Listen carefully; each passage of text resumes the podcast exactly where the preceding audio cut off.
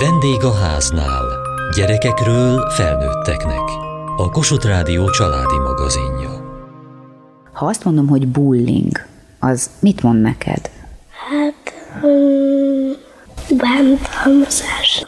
Nem az ilyen ütés, meg rugás, hanem az ilyen lelki szóval, ami igazából így hatalmat kerít föléd. Nagyon rossz, és így nem tudsz mit tenni. Olyan, mint amikor a számítógép lefagy. És ebből a lefagyásból, dermedésből hogy lehet aztán kiszabadulni? Ki lehet? Hát például elmondod valaki olyannak, akivel megbízol, és akkor már úgy érzed, hogy ezt nem csak te tudod, nem csak téged sokkal, hanem tudja valaki más, és az olyan jó érzés, és ő segíthet neked.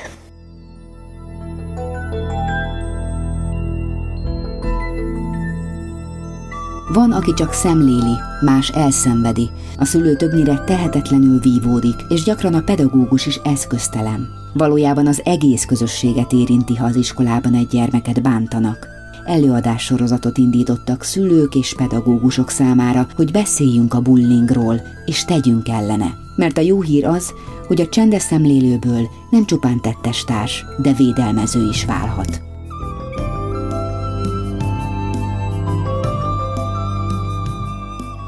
A szülők általában azzal szoktak megkeresni minket, hogy úgy érzik, hogy a gyereküket nem tudják megsegíteni az iskolában zajló dolgokkal kapcsolatban. A pedagógusok pedig érzik, hogy van valami, szeretnének segíteni, de nem tudják, hogy hogyan kezdjenek hozzá. Petrányi Nóra, a Közünk van hozzá társalapítója. Azt vesszük észre, miután tisztáztuk azt, hogy mi a bullying, mi az iskolai bántalmazás pontosan, utána, hogyha mind a három fél nyitott arra, hogy együtt dolgozzunk, akkor tudunk előre haladni. Hol tud mégis elcsúszni? Hogyha ezt az ilyen kezdeti csírákat, amik a legtöbb helyen ott vannak, ezeket hagyjuk, nem reagálunk rá, hogyha ott van a tekintély személy, aki a pedagógus vagy a szülő, nem nyilvánítja ki akár a viselkedésével, vagy akár szóban, akár tettel azt, hogy ez nem oké, és nem lép közbe, akkor ez olyan, mint hogyha ezt elfogadnánk, és egy ilyen norma részévé válik. És ezután a gyerekek ezt a normát fogják követni. És hogyha ezt hagyjuk, hogy fokozódjon, ez el tud menni erőteljesebb irányba is.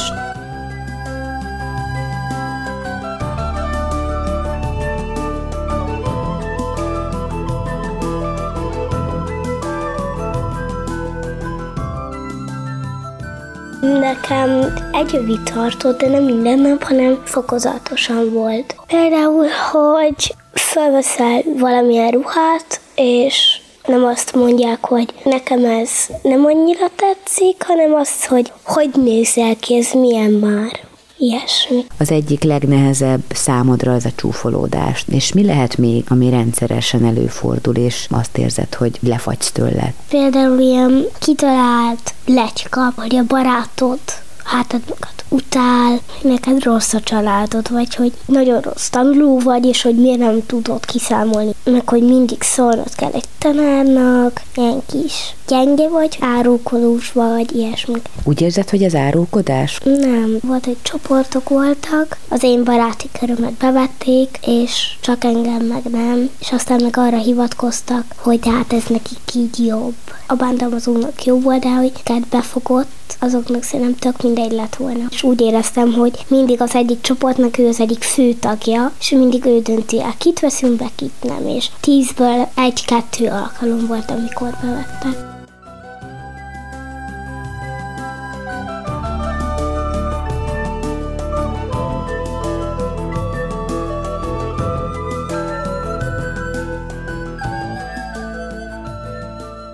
Van olyan szülő, aki akár úgy jön el egy ilyen rendezvényre, hogy valójában nem is tudja, hogy baj van. Van olyan, aki már úgy váltott iskolát, hogy még akkor sem tudta, hogy pontosan mi, és évek után bontakozódott ki lassan a hagymahéj, hogy valójában bántalmazták a gyermekét, és van, aki meg elsőre ugrik. Még kiegészíteném. Dr. Dóci Vámos Gabriella, pedagógiai szakértő, mediátor, a közünk van hozzá társalapítója. Még olyan is van, aki 40 pluszosan elmegy egy érettségi találkozóra, és akkor szembesül szembesülnek azzal, hát én valakit elkezdtem piszkálni, és így keres meg minket, és így kerül helyére, tehát hogy ennyire széles a spektrum. De mi az, amiről egyértelműen felismerhető, hogy ez a bullying? Az iskolai bullying, aminek magyarul nincs igazán jól megfeleltethető szakkifejezése és a szakma is, szekálás, kortárs bántalmazás, basáskodás, akár abúzus, zaklatás, ilyen fogalmakat használ, és egy nagyon jól körülhatárolható viselkedés sorozatról van szó. Az erőszakos viselkedésnek egy típusa, amelyiknek alapvetően három fő jellemzője van, ez az, hogy rendszeresen előfordul, időben tartós, és abban a közösségben, amiben megjelenik, abban egy erős hatalmi egyensúly hiány alakul ki. Ezt mi nagyon szeretjük kiegészíteni még három jellemzővel. Az egyik, hogy proaktív viselkedéstől van szó, tehát az áldozat nem viselkedett sehogy, hanem őt kipécézték. A másik, hogy közösségben zajlik, tehát nem egy-két ember közötti konfliktusról van szó, mert ez nem konfliktus. És a harmadik, hogy egy szereprendszer kapcsolódik hozzá, aminek a kulcs szereplői a szemlélők, akiknek a szemlélődése jóval erőteljesebben járul hozzá az események fennmaradásához, mint elsőre gondoljuk.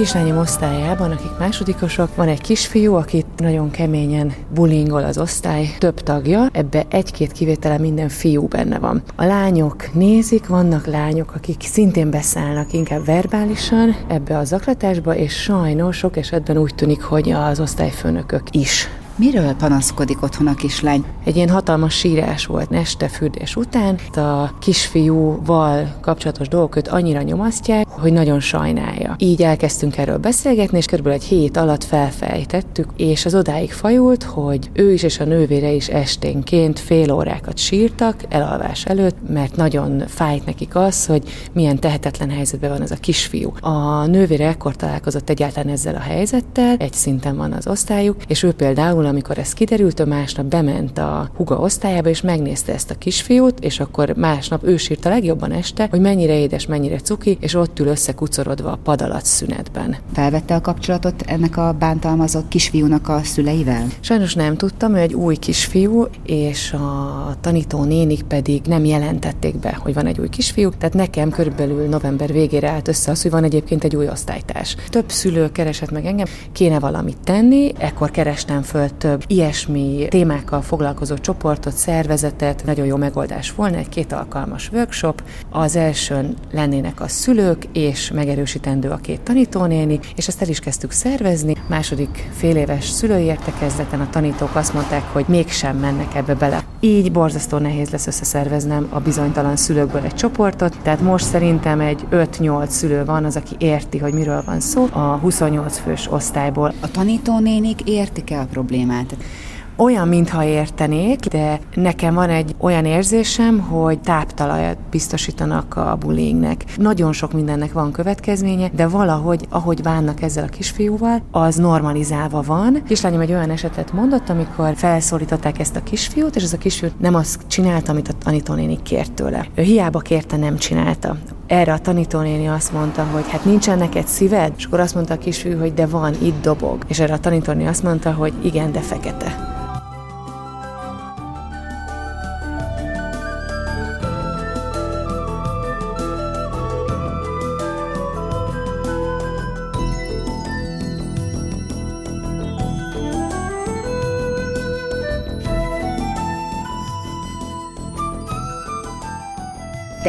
Van csendes szemlélő, van áldozat, maga a bántalmazó, nyilván van a pedagógus. És hogy egyébként ott van a védelmező. Dr. Dóci Vámos Gabriella, pedagógiai szakértő, mediátor. Amit nagyon kevesen említenek. Nincs benne a fejünkben, hogy a gyerekeket szemlélőből lehet védelmező. Megvan ez a közeg, ez a tér, de mégis talán az első lecsapódás az otthon lehet, ahol a szülő észreveszi, hogy valami nagyon-nagyon megváltozott. Ha jó a viszonyunk, és korai időszaktól kezdve megbeszélünk dolgokat, a gyerekünkkel, akkor valószínű, hogy el fogja nekünk mondani azt, hogy őt bántják. Ha ismerjük a bullyingnak a fogalmát, akkor a szülő észékelheti, hogy egyébként itt egy rendszeres bántásról van szó, hogy mindig ugyanaz a kisgyerek piszkálja az én gyerekemet, más úton megy az iskolába, extrém esetben fáj a hasa, fáj a feje, hány ingere van, tehát szomatikus jelek is megjelenhetnek, zilált a ruhája, nem találjuk az uzsonnáját, tehát lopás is benne lehet, kiközösítik, plegykálnak róla, rosszul érzi magát, nem akar társaságban lenni, érzékeljük, hogy dühös, szomorú, magányos, utálattal beszél az iskoláról, a közösségről, tehát valami megváltozott. Amit egyébként ilyen két hónapos, három hónapos időtávlatból tudunk igazán jól beazonosítani. Ilyenkor mit tesz a szülő? Ez egy nehéz helyzet, mert a bántalmazás az, ahogy én erre reagálok, abban ott van az én megélésem, tapasztalatom, nézetrendszerem, ahogy sikerült megküzdenem ilyen helyzetekkel, vagy nem sikerült. Számíthattam valakire, vagy nem számíthattam. Az is fontos, hogyha a gyerekünk arról számol be, hogy őt bántják, akkor az nagyon megviseli a szülőt. Hogyha a gyermekünk arról számol be, hogy ő bánt valakit, bár erre nem szokták felhívni, az is meg tudja viselni a szülőt. Tehát egy ilyen helyzetben mindenki rosszul érzi magát. Azt szoktuk javasolni, hogy a tanítónénit osztályfőnököt keresse meg. Az osztályfőnök kulcs szereplő. A kollégák is az osztályfőnöknek szólnak. Kevésbé javasoljuk megkeresni a bántalmazó szülőt, mivel az iskolában tudunk igazán jól tenni ellene. Ezért az, hogy az iskolában történjen ezzel kapcsolatban változás, és a pedagógus a saját szakmai hozzáértésével foglalkozon a helyzettel, az a nagyon fontos.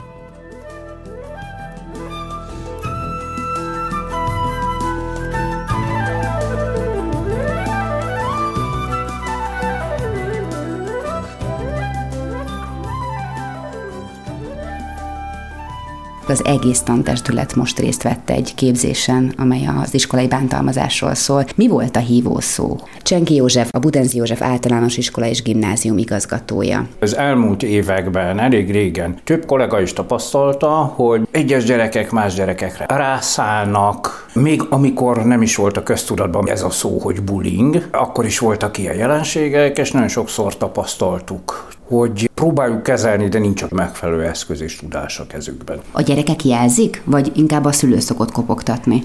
Vegyes van olyan, hogy a gyerekek, és gyakran a szülők megkeresnek. Vagy közvetlenül engem, vagy az osztályfőnököt, hogy képzeljük el, azt történt az ő gyerekével, hogy sírva ment haza, és ez nem is az első alkalom volt, mert elsőre nem jött volna. És akkor mi ezt próbáljuk kezelni, a családsegítő központ munkatársaival nagyon jó kapcsolatunk van, és úgy érezzük, hogy hozzájuk tudunk fordulni, de én úgy gondoltam, hogy egy ilyen továbbképzés az közvetlenül a kollégák kezébe ad lehetőséget arra, hogy kezeljék ezeket a szituációkat. Hogyan működik ez a mindennapokban? Mert nem minden iskola tud majd egy ilyen képzéssel részt venni, viszont családsegítő központ meg majd, hogy nem mindenhol van családsegítőnek a munkatársa itt ül egy héten többször is a tanáriban, közvetlenül is lehet hozzáfordulni. Nekik vannak programjaik, bemennek osztályfőnöki órákra, beszélgetnek a gyerekekkel, szituációs játékokat játszanak, illetve előfordult már olyan is, hogy rendkívüli szülői értekezlet volt, amit a családsegítő munkatársai mediáltak. Vannak azért ezzel kapcsolatban siker élményeink is. Volt egy magatartási problémákkal küzdő gyerek, aki gyógyszert is szedett, ő maga volt agresszív. De nem ő volt a bántalmazó, hanem néhányan emiatt a furcsa, kiszámíthatatlan viselkedése miatt rászálltak az osztályból. Innentől kezdve a bullying természete miatt ezt a néhány gyereket elkezdte a többi is támogatni, egy kizárás, kiközösítés, és mindenki őt utálta. És ez már nem mehetett így tovább, és akkor először is ennek a gyereknek a szülőjét meg kellett győzni arról, hogy sokkal jobb lenne az egész osztályban. Legalábbis, hogyha a szülők tudnának arról, hogy neki miért vannak ezek az agresszív viselkedés mintázatai, illetve hogy a többi szülő is otthon elbeszélgessenek a gyerekekkel, hogy most lehet, hogy őt azért bántják, mert így viselkedik, de valaki mást egy másféle viselkedése, vagy kinézete, vagy akármi miatt ugyanígy ki lehetne pécézni, és ez nem oké. Volt egy mediált szülői értekezlet, már ott helyben sokat közeledtek az álláspontok, és azóta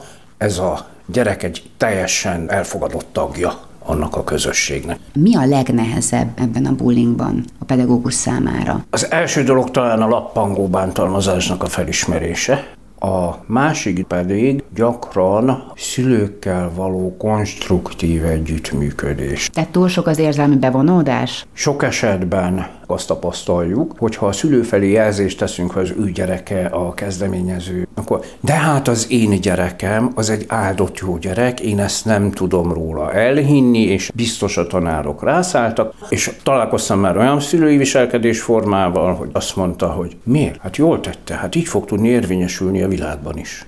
Ilyenkor van eszköz, hogy a gyerekre még lehet hatni ettől függetlenül?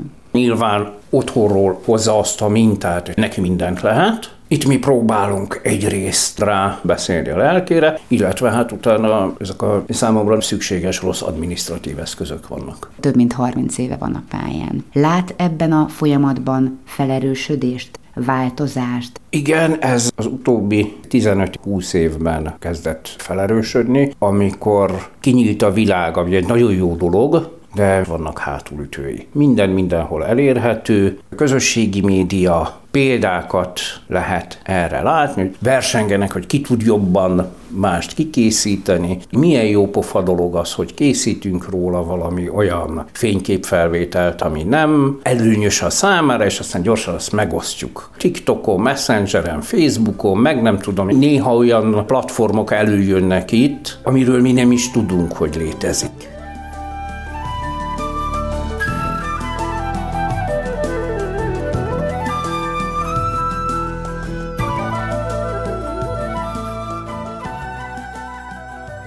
Van arra valamilyen magyarázat, hogy miért pont a gyermekem lett az áldozat? Dr. Dóci Vámos Gabriella, pedagógiai szakértő, mediátor. Bárki lehet, tehát hogyha valakit, valaki kipécéz, rászáll egy osztály, vagy csak két határozott markáns ember is, is szép lassan manipulálva a többieket a csoport perifériájára sodorva, hát ember legyen a talpán, ki ezt kibírja. Tehát olyan nincs, hogy valaki magas, alacsony, szemüveges, szeplőst is ettől lesz áldozat, bárki lehet, mert behálózás áldozatává válni. Az egy folyamat, amiben folyamatosan rántja be őt a bántalmazó. Ítélkezni, minősíteni ne minősítsünk, hogy hát ha így viselkedsz, akkor ne is csodálkozz, vagy ha így öltözöl. A gyerek nem tehet arról, hogy bántalmazás áldozatává válik. Úgy tudjuk őket támogatni, hogy megkérdezzük, hogy mire lenne szükséged ahhoz, hogy jól érezd magad az iskolában. Miben válsz segítséget? Kihez tudnál fordulni az iskolában? Hogyan lehetne neked könnyebb?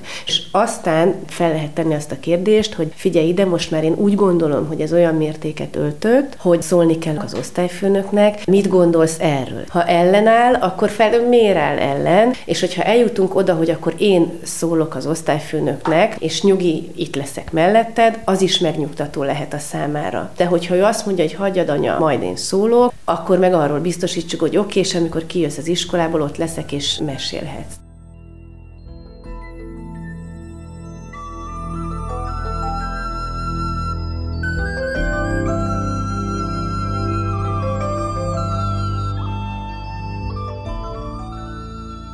Pedagógus és szülő is egyben. Kapott ma kapaszkodókat? Igen, méghozzá a mediációnak a fontosságát, illetve annak, hogy hogyan indítsunk egy napot. Reggel mindig mondjuk el, hogy mit várunk a mai naptól, és este meg beszéljük meg, hogy hogyan éltem meg. Ha ez egy gyakorlattá válik, akkor biztos vagyok benne, hogy sokkal több mindenről fog beszélni, mint csak egy automatikus kérdésnél, hogy milyen volt a napod. Az egy szuper dolog, hogyha elkezd róla beszélni a gyerek. Petrányi Nóra, mediátor. Hát ezt úgy tudjuk elérni, hogyha tudja azt, hogy amit mondani fog, azt elhisszük. Ez egyébként a pedagógusokra is igaz. Megbeszéljük, hogy mi történt, mi volt az, ami neki ebben nehéz volt, hogyan élte meg, és mi az, amivel tudnánk segíteni ebben a helyzetben.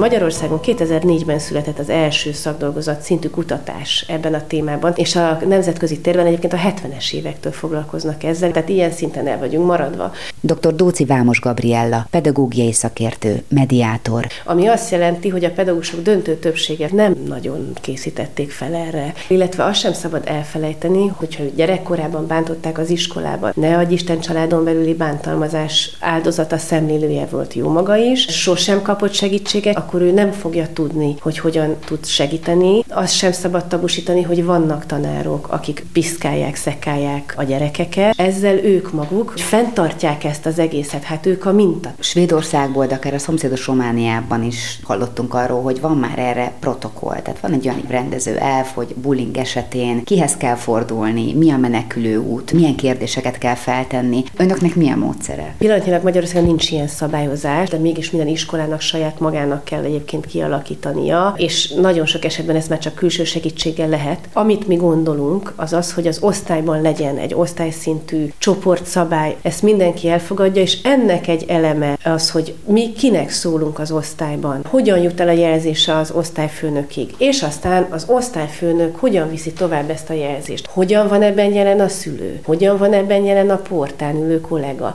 Mindenki, aki az iskolában él és mozog, egy békés, elfogadó, egymással együttélésre törekvő és nem tabusító működésmódban kellene, hogy a mindennapjait töltse. Nem azt jelenti, hogy nincsenek konfliktusok, hanem ez azt jelenti, hogy ha mondjuk van valaki, akit nem kedvelnek, lehet, hogy nem kedvelik, de nem fogják őt bántani. Abban az esetben, ha nincs külső segítség, nincs bevonható pszichológus, és mondjuk a pedagógus nem partner ebben, olyankor váltani kell?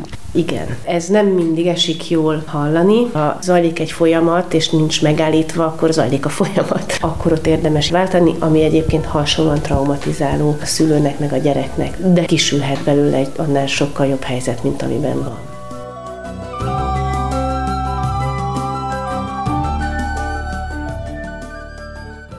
Mit tanácsolnál annak az osztálynak, ahol még ez nem alakult ki? Elmondják, hogy mi ez a bantamzás, kivel van, hogyan van, meg hogy leülnek egy ilyen nagy körbe az egész osztály, és akkor megbeszélik. Elmondod neki, hogy lehet így van, szerintem nem így van, és hogy ez nagyon rosszul esik neked, és hogy ezt többet ne csinálja, tehát hogy megosztják egymással a érzéseket.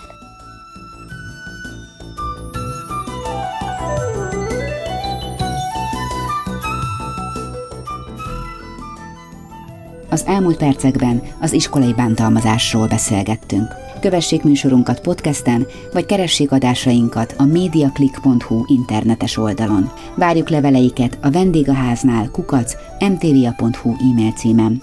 Műsorunk témáiról a Kossuth Rádió Facebook oldalán is olvashatnak. Elhangzott a vendégháznál. A szerkesztő riporter Belényi Barbara. A gyártásvezető Mali Andrea, a felelős szerkesztő Hegyesi Gabriella. Hamarosan a déli krónika következik.